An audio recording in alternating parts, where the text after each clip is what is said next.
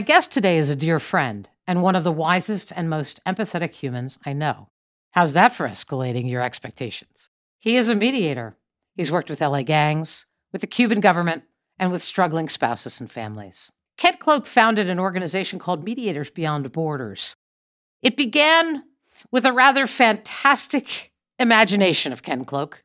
He saw TV images of bombs dropping from B 52s, and he imagined not bombs, but tens of thousands of mediators dropping into Baghdad to work to build the skills and capacities that people needed to resolve conflicts in their own culturally unique and distinct ways.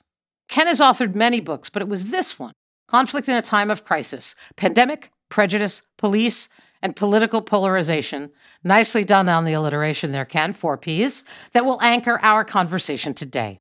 Together, we'll explore how mediation techniques and conflict resolution insights might be adapted in these troubling times of ours and how we might scale them.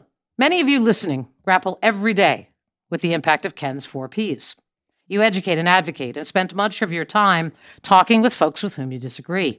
Each of us, of course, was forever changed by a global pandemic, a racial reckoning, and the complexity of many conflicts here at home and around the world. Many of you are engaged in the work externally, and you're also working within your organizations to build a culture in which your board and staff feel a true sense of belonging. As I speak today, we are months from a presidential election here in the United States, and wars in the Ukraine and in Israel weigh more heavily on us than we know. But we all know that crisis and conflict are ever present, and this conversation will always be relevant. Oh, one last thing. As leaders, you should know this. To be a great leader, something I know you all strive for, requires people who can listen, empower others, generate trust, build relationships, negotiate collaboratively, and resolve conflicts. Guess what? These are the core competencies of a mediator. Greetings and welcome to Nonprofits Are Messy. I'm your host, Joan Garry, founder of the Nonprofit Leadership Lab where we help smaller nonprofits thrive.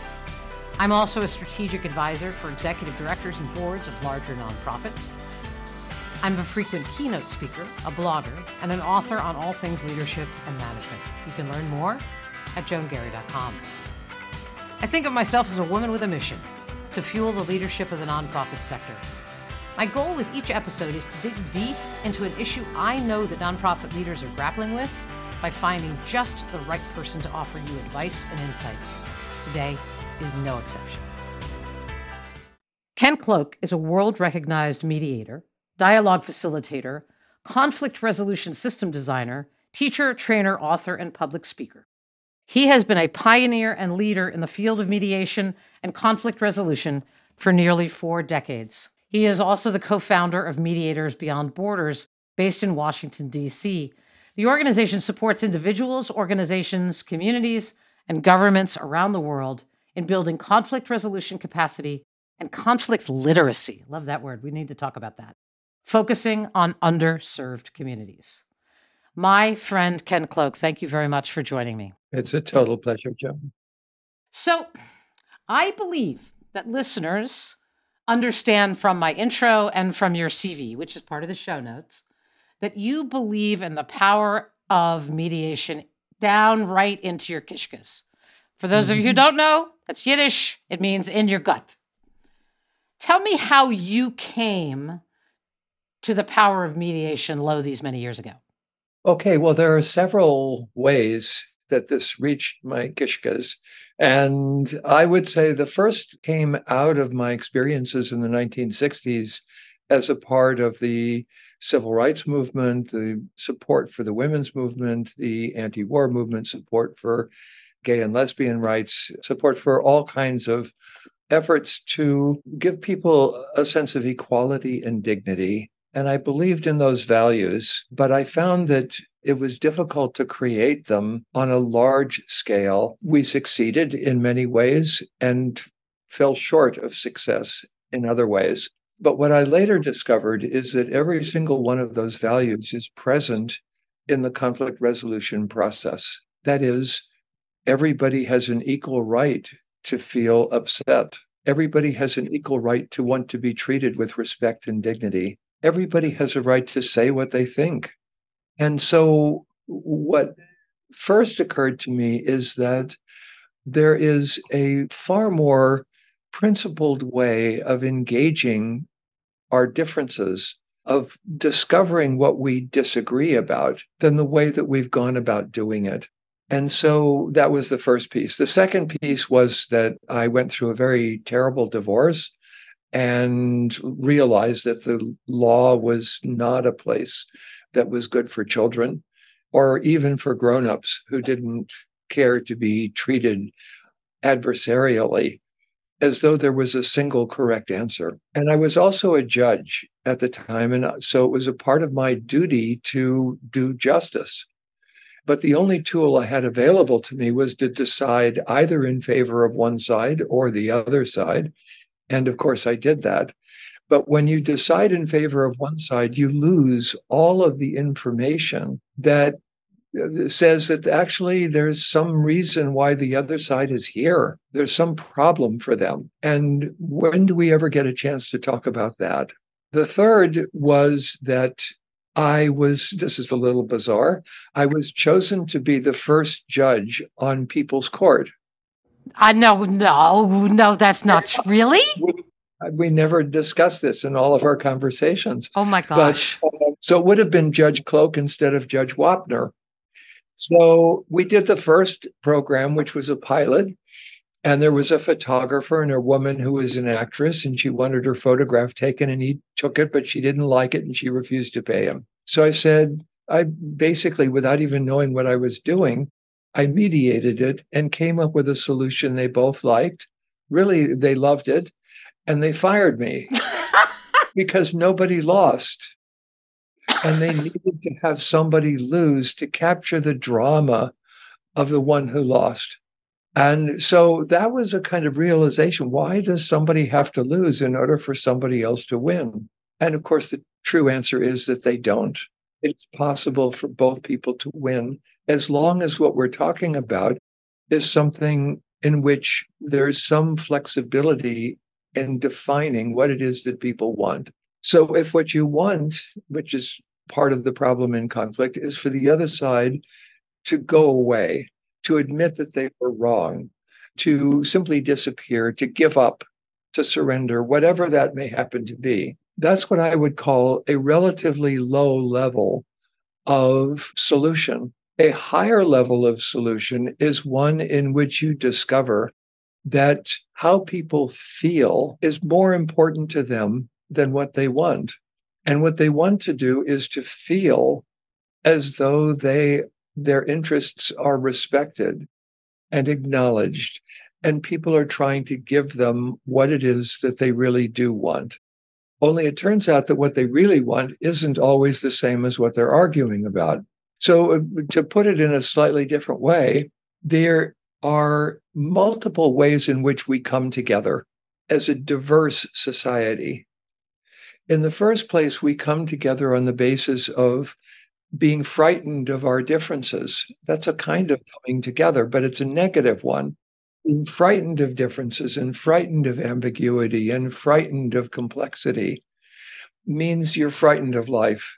And so it, there's this higher order of engagement that we can participate in. And that is where we talk about our differences we exchange our views with one another. Let me describe it this way there are three categories of questions I could ask everyone who's listening to this webinar. Three categories of questions. Category of question one Who is the oldest person on this call? Who's the youngest? Who's the tallest? Who's the shortest? Who lives the closest to Times Square? Who lives the furthest away? And notice there's a single correct answer to each of those questions. And that single correct answer can be arranged hierarchically from highest to lowest. So there's an oldest, there's a youngest, there's a tallest, there's a shortest. It doesn't matter so much which one you choose, but whatever it is that you choose, one is the best and all the others are lesser. Second category of question How old are you? Where do you live? How tall are you? And now there's a single correct answer for each person. And those answers do not arrange themselves hierarchically. Each person is an individual. This kind of corresponds to what happens in the law.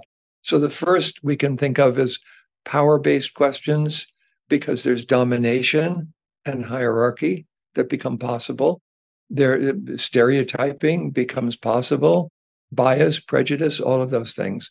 The second one is more about who each individual person is as an individual, but it's factually oriented. Here's the third category of question What issues are you facing at whatever age you are at?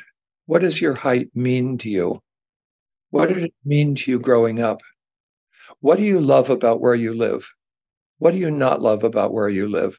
And now there are multiple correct answers for each person.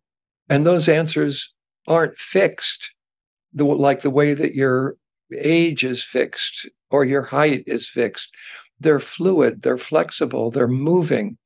And most of what happens in the world is like this.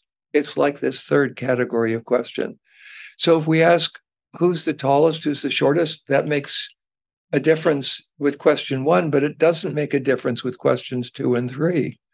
Now, what we want to know is who are you? Who are? Tell me about yourself. Tell me about yourself. Exactly right. And we don't ask those questions. We ask we the level one and the level two questions. I had a podcast guest on not so long ago who has a book out called How to Work with Almost Anyone. And he has these, he, he, he calls it the best possible relationship. And he calls, in order to have the best possible relationship, because people don't leave jobs, they leave managers, he describes what he calls a keystone conversation. And there are a variety of different questions you can ask during that keystone conversation to actually build a relationship. And the one is just an interesting, is just tell me about your name. Yeah. That's it. Yeah. And we use it in onboarding on my team. And it is it is so revealing and so rich, but it's it it, it doesn't force you into some binary. Yeah, the name is just a, a kind of a a template for really describing who you are. Correct. Uh, here are some other deeper ones. Uh, I just wrote a book called The Magic in Mediation that's coming out in next month. And there's a chapter called The Art of Asking Questions.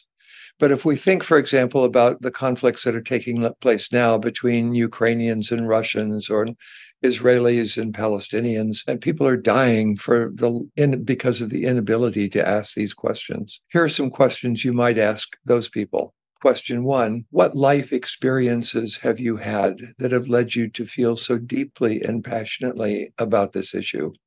Another question this is one of my favorites.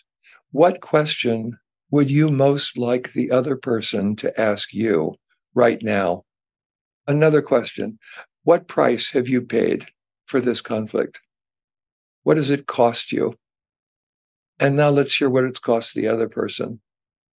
And now we can begin to see a little something about who people are. It is so, and there, I've written 50 of those 50, what I call 50 questions to ask in political arguments. And there are lots and lots of others that we can ask in relationships because every question is a kind of suspension of belief, of knowledge, of what we know to be true about the world. And in that suspension, it becomes possible for people to step away from their dogmas their the, the truths they know to be absolutely true and just see that there's another human being there and that sometimes reality is more complex than we think that it is because people perceive it differently so right. whose perception is correct and whose perceptions are wrong well diverse uh, diversity frightens us complexity frightens us too right yes right yes Exactly. but in fact if, if we can embrace both of those things then the world opens up in all kinds of ways that are lovely and surprising and enriching, right? And then that's what so many people that's what so many people miss. I wanted to ask you, there are different words, different phrases that you use, Ken. Mediation, conflict resolution. And I wonder are there distinctions between these things that are worth us all understanding so that we have sort of a level playing field around definition? Yeah. So there are ways of lots of different ways of defining these things. I have my own ways. Well, well, you so, you're the guest, so you get to it gets to be today. It gets to be your way. Power, right? oh, so, yeah. Uh, so, mediation is often thought of as a third party process in which two people have a conflict with one another and they bring in somebody who is outside the problem. But more fundamentally, mediation is an operation that we perform on conflict in order to release people from its grip, from its kind of dark hypnotic power. When we get into conflict, our fight or flight reflex gets triggered and we act in ways that we would not act uh, if we were more in charge of what we were doing and able to think it through. So the difficulty is this. If we think of it, this on a global scale, most of the conflicts that we are experiencing are us against them. But the problem is there is no them. That's a construct. And so, what the mediator does is to simply remind people that there is what uh, a, a, friend of mine who is a pretty well known author, William Ury, describes as the third side. There is a third side, which is present everywhere. So, just in the nature of the universe, we have positive energy, we have negative energy, and we have something that's neutral.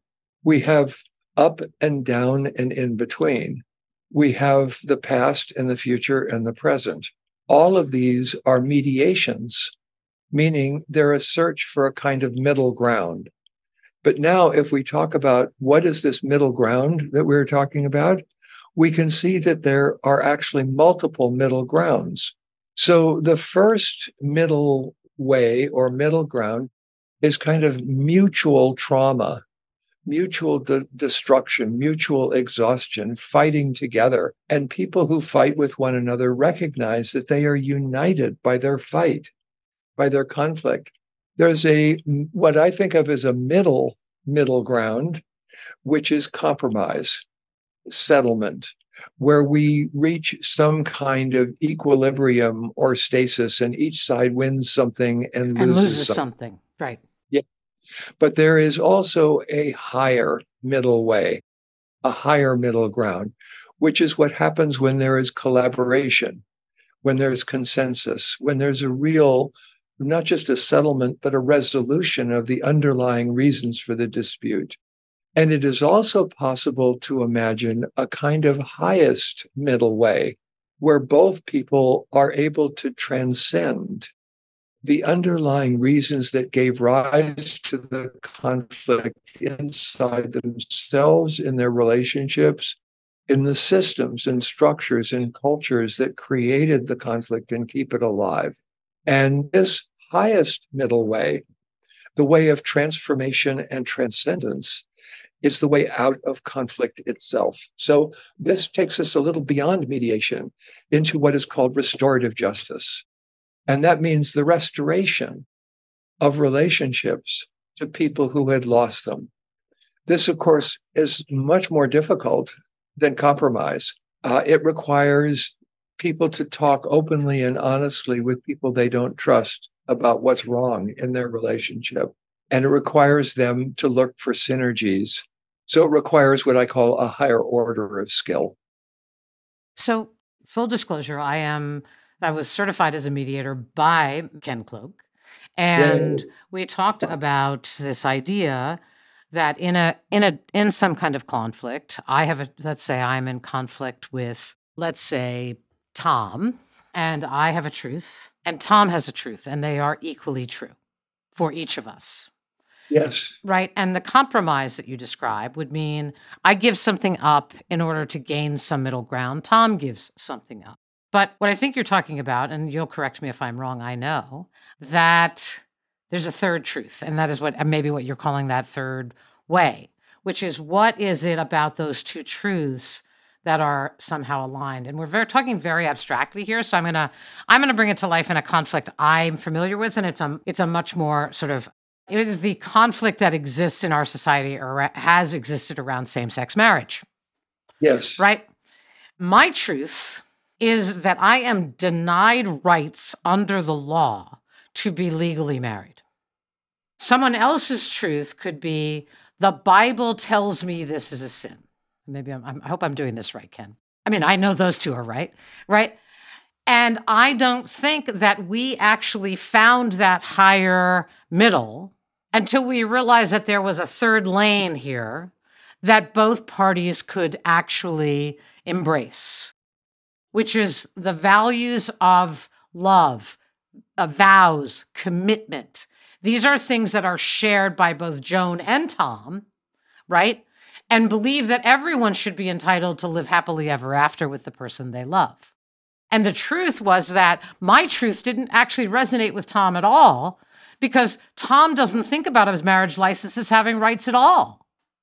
That's that he thinks of it as the church and the giving away and the the reception and you know sort of he he he has rights he doesn't he takes for granted.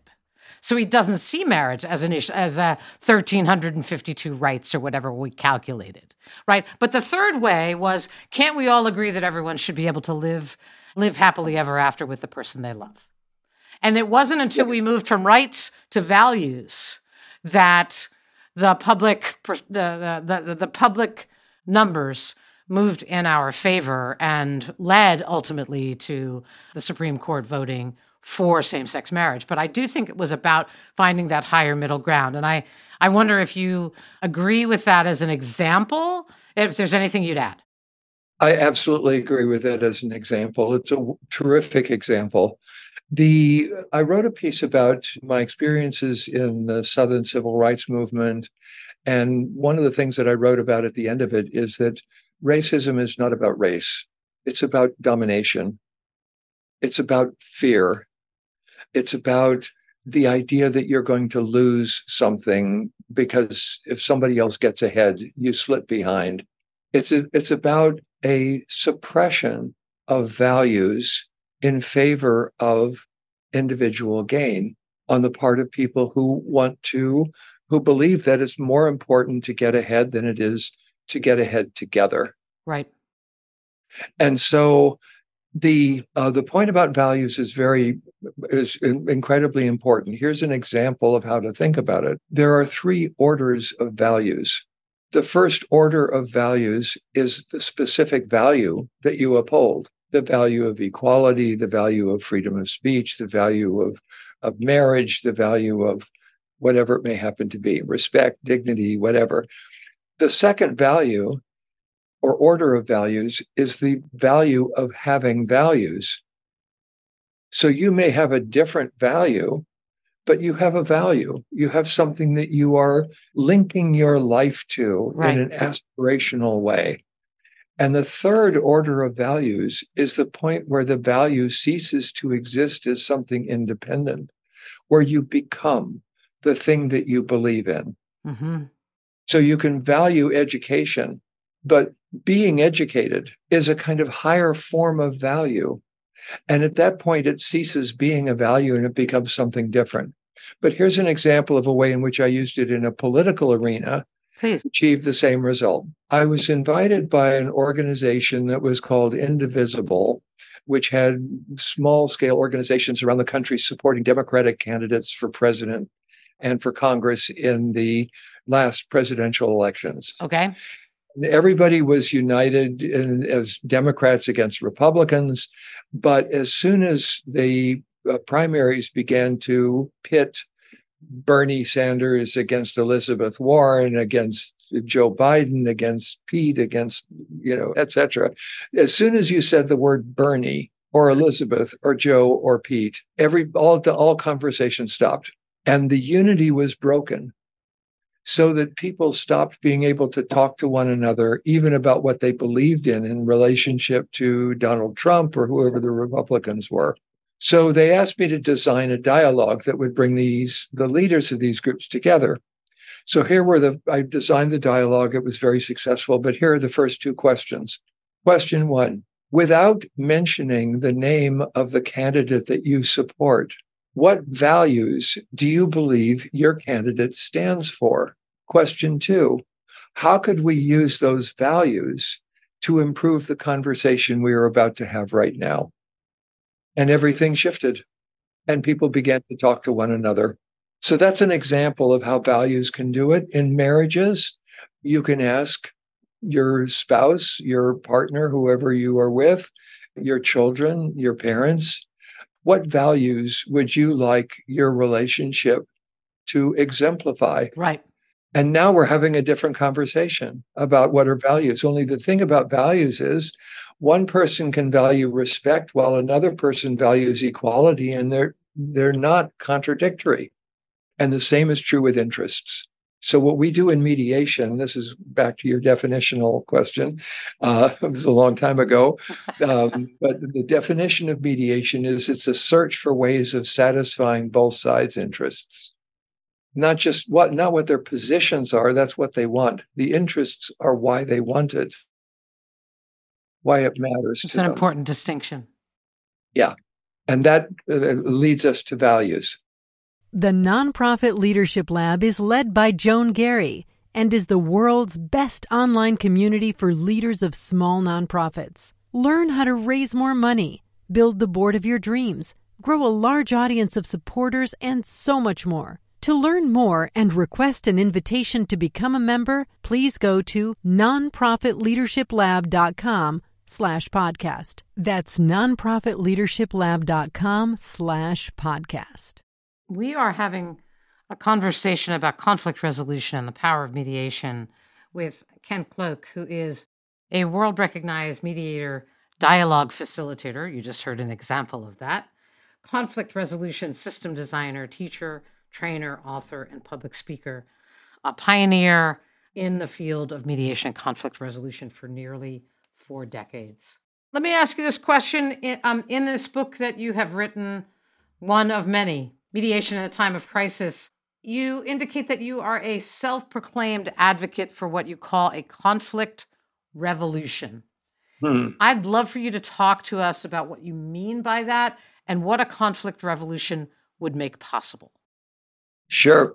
Over the last, my experience, 43 years of doing this work, I have found mediation to be incredibly successful, dialogue facilitation, working in organizations to help groups of people figure out how to talk to each other about their conflicts, working in communities, doing environmental mediations, public policy mediations. And what I have realized as a result of that is that the fundamental difficulties that we face in connection with solving large, mid scale, or small scale conflicts are essentially the same. We get triggered by other people's behaviors, by what other people say. And so the question is can we design conversations that allow us to shift in a different direction? And even if we do that, what's left? So here's if we ask the question, where are conflicts located? Okay located in three fundamental places one, inside of each of us, two, between us, relationally, number three, systemically, okay. culturally, environmentally. And so in organizations, for example, just very, very simply, if you call a meeting and you don't ask or invite people to come to the meeting who are concerned about what you're talking about, you are creating a conflict. Indeed, you that are.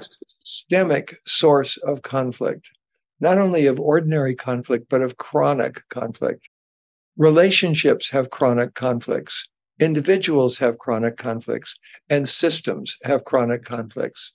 So, what con- conflict revolution stands for is the idea that we need to fundamentally change our whole attitude toward how we think about conflicts and how we process them how we handle them. So, what do conflicts represent? One, they represent a lack of skill at being able to handle somebody else's behavior. Yes. They represent a problem that we haven't resolved in our own lives, some internal conflict between whether we should or we shouldn't, or whether we're good or bad or indifferent or whatever, that can be externalized into those other relationships. And more fundamentally, we face conflicts that are systemic. If you put two siblings together and give them a piece of cake to divide, you will find those systemic conflicts arising because the conflict isn't about the cake, it's about the sibling rivalry. It's about the conversations they haven't had with one another about how they want to be treated, and not the oldest and biggest always first, but the smaller and younger also have a right to be able to be considered and sometimes aren't. So, what conflict revolution means is seeing that these conflicts that we experience are the way I like to put it is the sound made by the cracks in a system. That's all that they are. So if you're an organization, wouldn't you want to know where your conflicts are coming from? And if you're in a relationship, don't you want to know what those cracks in your system are so that you can address them and fix them so that you'll be happier? Uh, I, I do. I, I yes, I, I probably do, Ken, but I'm afraid of them. Yes. Right? I'm afraid of them. I'm afraid to, to dive into what that conflict is because I don't yes. know if I have the right tools for diving, exactly. Or I might I might not know what to do with what I learn. Yes. So let's say then that conflict is a lack of skill at being able to handle whatever might occur and a recognition that you were opening a can of worms. you may not know how to get them all back in the can again but maybe they don't want to go back in the can. Maybe you know. Maybe the they have are, to bound. The worms have to slither around for a while, right? yeah. So this is what I have been learning over the last forty years of doing this work. If you come from a place of heart, if you come from a place of caring about real human beings, uh, if you come from a place of unconditional respect for people and a realization that beneath their conflicts is some underlying unresolved issue. Then what will happen is they will help you figure out what the skills are that you need in order to not be frightened and to realize that far from being frightened, you should be overjoyed at the sign of a conflict because what it means is you're getting close to something really important, something that could change your life. I'm so intrigued by this and it reminds me, I did some work a number of years ago with an organization that was Boston based. It had a different name at that time, and it is now called, and I saw you reference it somewhere, called Essential Partners. Essential yeah. Partners. And Essential what, partners. right, and what they do, uh, and in fact, I had their their ED from uh, that I worked with on a podcast long ago. Her name is Parisa Parsa, and Oh yeah. I think the skill that, so the skill, some people will talk about the skill that's missing is the ability to have difficult conversations. Like, I don't have the tools, I don't have the soft skills to have difficult conversations. How is that connected? Where's the intersection of that? With mediation and conflict resolution. Because I believe that people are fearful of walking into the waters of having a difficult conversation because they think they're going to screw it up or make matters worse or the other yeah. person is going to feel bad. And for nonprofit leaders they like people to feel good. They're people pleasers. Great question. And there are several answers. There's practical answers at the level of find somebody who does or who's willing to learn. Here's my answer to it. The difficulty is that none of this is entirely predictable there's an element of uncertainty and chance in every conversation that we have. And what we need to do is to recognize and show up for that uncertainty and that chance. Every conversation could go badly. And yet we engage in it because we learn out of the conversation how to make it go better next time. Yes. So, what I do is I consecrate my mistakes to the benefit of the people who I will speak to next. Tell me, and consecrate meaning? Meaning dedicate. I honor my the the mistake that I have made by admitting it, recognizing it, trying to correct it, and coming back and trying it again. I wrote a book many years ago called Mediating Dangerously. Yep. And there are two kinds of danger. First, there's the obvious kind that by entering into a conversation, you could make things worse. you could experience someone else's negative emotions. You could experience your own. The whole thing could go fall apart. But then there's a subtler form of danger, which is the danger of not ever engaging in the conversation at all because you're frightened. And for that reason, cheat someone out of the possibility of discovering that they don't have to be in this conflict at all. That's a deeper form of danger.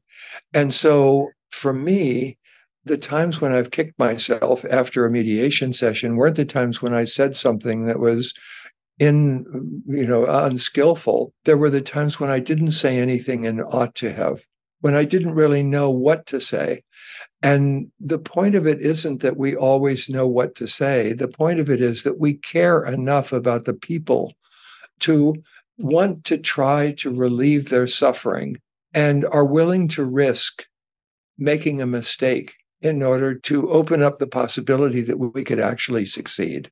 I'm going to put myself out there a little bit and say that I hope that people who are listening understand that this conversation is also a, a, key that can unlock an awful lot of doors around diversity, belonging, that you're going to have the conversation is important. And I, I'll tell you a quick story, Ken, that I was January 6th and my team is entirely remote and with a group of 14 people with diverse lived experience, et cetera. And I told her, I just went on to Slack and I told everybody, take a break and go put the TV on. Something really, uh, there's something happening and we all need to be witness to it. And there was a lot of slacking going back and forth. And I was getting, as everybody was, right, getting very oh my gosh, what's going to happen? And I immediately, without thinking, slap put into the general Slack channel, why are these people not being arrested? To which one of my team members, who was a woman of color, simply responded, because they are white. Within five seconds, I saw the Slack get deleted. And I went back and I said, I saw it. I'm so glad you wrote that. And I apologized right? This to your point, like that is one of the obvious answers here. Yeah. Right. And it opened up a whole discussion.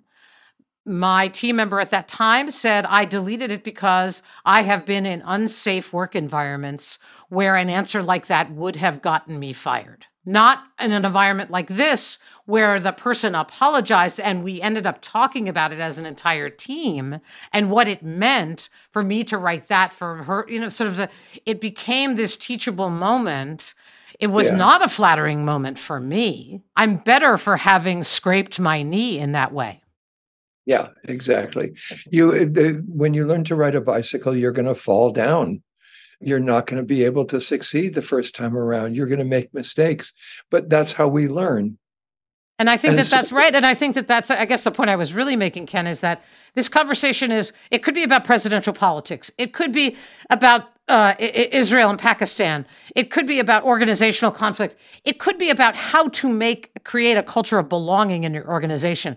They're all of a cloth. Yeah. And people are going at each other on college campuses today over Israel and Pakistan.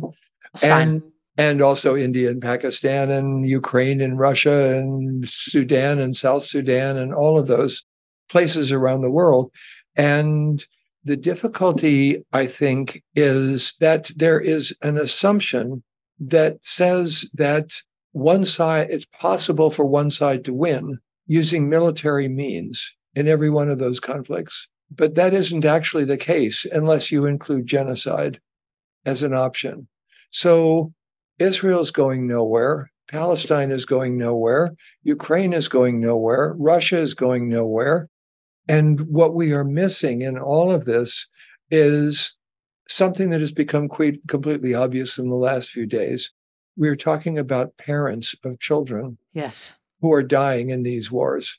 And no parent wants their child to die in some war that has nothing to do with that child or what that child's possibilities are. No parent wants that. And so it becomes possible for parents to come together to talk about their issues. In a similar kind of way, whose children is it okay for us to discriminate against and treat as inferior? And the answer should be no, No one's. one's. Yeah. And then we come to a more sophisticated answer, which is what do you actually get from diversity?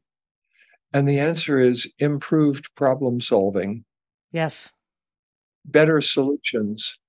There's a famous experiment that you can actually try where you take a group of people and you give them you you take a glass bowl and you fill it with M&Ms or you know uh, marbles or whatever it is and you ask people how many are in the glass bowl and the closest to correct answer is nearly always the average of everyone's answers. Because some people will go high other people will go low and in between there is some of what is called the wisdom of crowds. And animals do this. They work in sync with one another in various ways to solve ecological problems. And we are now facing a series of problems in the world that do not have single correct answers, that are complex. Yes. What we require are solutions that are at least as complex as the problems we're facing. Congratulations to you for what you did in that situation. That was absolutely perfect. I screwed this up, and now let's learn from this. Let's have a learning experience. Right. Turn this into something we can all look at and talk about. You talked about the current focus of your work being, and I, I think I know what the I, I think I know the answer to this question about the current focus of your work being about exploring the connections between small internal and interpersonal issues and the larger social and political conflicts that divide us. Is that what you were just talking about? Yeah, yeah. Here's another way of saying it. If we go back to the issue that you described of gay marriage, which was such a divisive issue in the United States and still is, if we think about this from a political point of view, we can then ask the question what exactly is politics in relationship to these questions? And the first answer that we would have to give from an interest based point of view, that is, if we were going to have a mediative approach to politics, we would say that politics is a form of social problem solving. So, yeah, okay, so social problem solving, that's what we want to do. What exactly is the social problem? We're solving for Huh?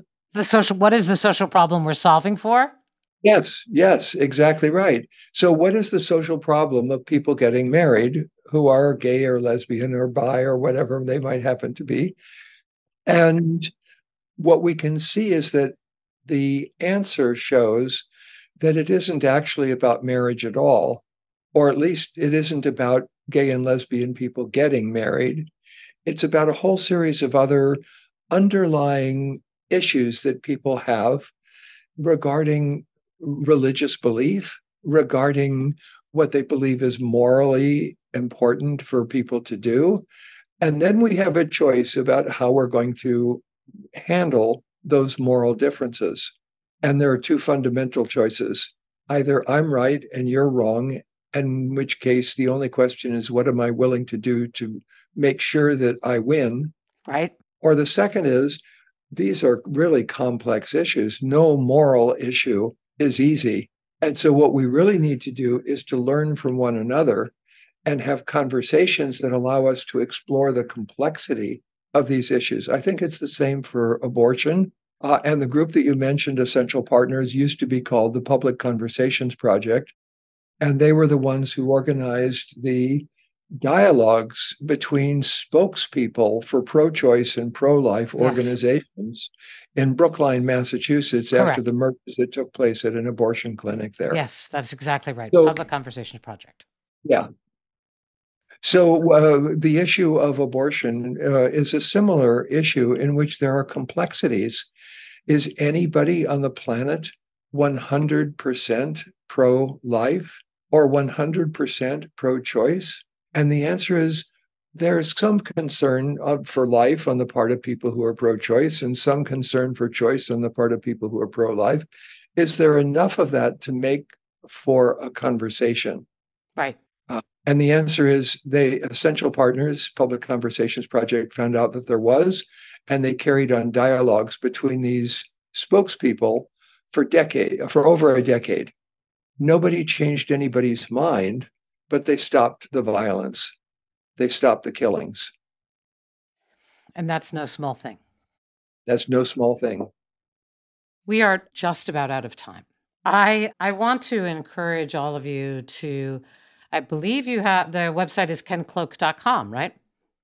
Yeah. And you will find access to the many, many resources and books that can just, he keeps having ideas and he keeps writing books. Just, yes. and I want to leave you with this from the beginning of Ken's book, Mediation in a Time of Crisis. He, he writes this he says, We have entered an era of escalating conflicts and crises in which our survival as a civilization and as a species increasingly depend not on military prowess, economic might, or political dominance, but on our ability to listen empathetically, communicate nonviolently, solve problems jointly, negotiate collaboratively, decide consensually, act collectively, and resolve conflicts meditatively. Mediation is a learned skill. You mm-hmm. can learn to do this. I know this because I learned this skill because I felt like I was practicing without a license. um, so I, I encourage you to explore this avenue as a way to build and exercise these muscles that Ken speaks about here. I, I want to end with this comment and a question. You know, you use a phrase like our survival as a civilization de- de- you know depends on these things right and i i don't i certainly don't disagree with you but i i i am always struck in our conversations ken by how hopeful your work makes mm. me feel and and i just wanted to speak about i wanted you to sort of leave us with why does this work that you do that you've done for 40 years plus you are hopeful aren't you very Okay, so why, against all odds, uh, would I right. be hopeful? Right. I would say for 40 years, I have done thousands and thousands of mediations, facilitated hundreds and hundreds of dialogues, designed conflict resolution systems in every in every single conflict. Uh, every one of those thousands, nobody thought it was possible to do anything. People had given up hope they believed that mediation would not be effective. Nobody could get the other person to agree to this. But by coming together and by opening a real conversation, not the one that's stuck, but the one that can't get stuck because it's about something different. It's about who you are and what you want in your life. It becomes possible for people in incredible circumstances to do something together. And I'm talking about conducting dialogues between Israelis and Palestinians, between which I have done all of these. I've done mediated and done dialogues between Ukrainians and Russians, Catholics and Protestants in Ireland, Sandinistas and supporters of the Contras in Nicaragua, etc., um, including Greek citizens and immigrants, a very hot issue in Athens. And these are dialogues involving hundreds of people on opposite sides. And in every single one of them, we find ways for people to actually recognize the other person as a human being. And that's where it starts. It's the recognition of the other as a human being. And that's what's missing if we think about it in terms of all the cases of discrimination and bias and prejudice and stereotyping where is the human being? Can we find the human being there? So this is a humanistic art. And it never looks possible at the beginning. So at every mediation, every single one, I have no idea what's going to happen. I don't know if I'm going to succeed, except that I've succeeded so often that I know that it's a distinct possibility and I've stopped thinking about it. And this is uh, the root, the sort of what anchors your hope. Yes. is that is that you have done these things, had these conversations. And I think at at, at the root is you're really trying to unearth the humanity in Yeah. each party. And that's finding it is pretty the search for it makes you pretty hopeful. Thank you, Ken Cloke. Please visit kencloke.com. When is your the the the latest book with the with the all the questions? When when do we get the questions, Ken? Uh, it's called The Magic in Mediation, and it's 15 sources of magic. And it is a magical process, meaning you can't know in advance of any authentic conversation what exactly is going to happen. The point is to show up for it.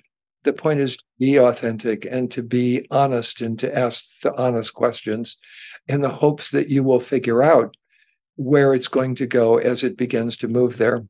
So, yeah, this is it should be out in uh, the magic and mediation should be out next month, and it's my possibly my last book on conflict resolution. I'm not sure, but there's a, a lot in it that's technically useful.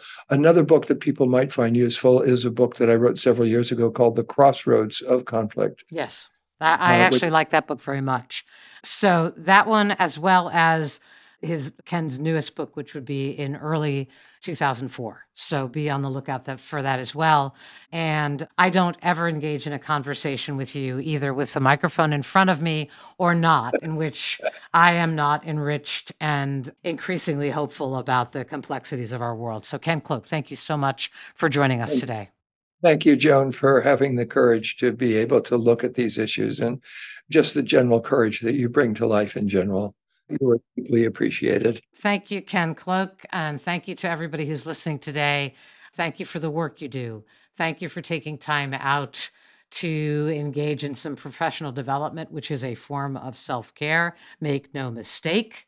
In that spirit, please take good care of yourselves. Thank you for all you do, and we will talk to you next time. Thanks so much for spending time with me today. I hope you found the conversation valuable as you navigate the messy world of nonprofits. Check out all my other resources at joangarry.com. Hope you find them helpful too. Lastly, thank you for the work you do to repair the world in ways large and small. I'll see you next time.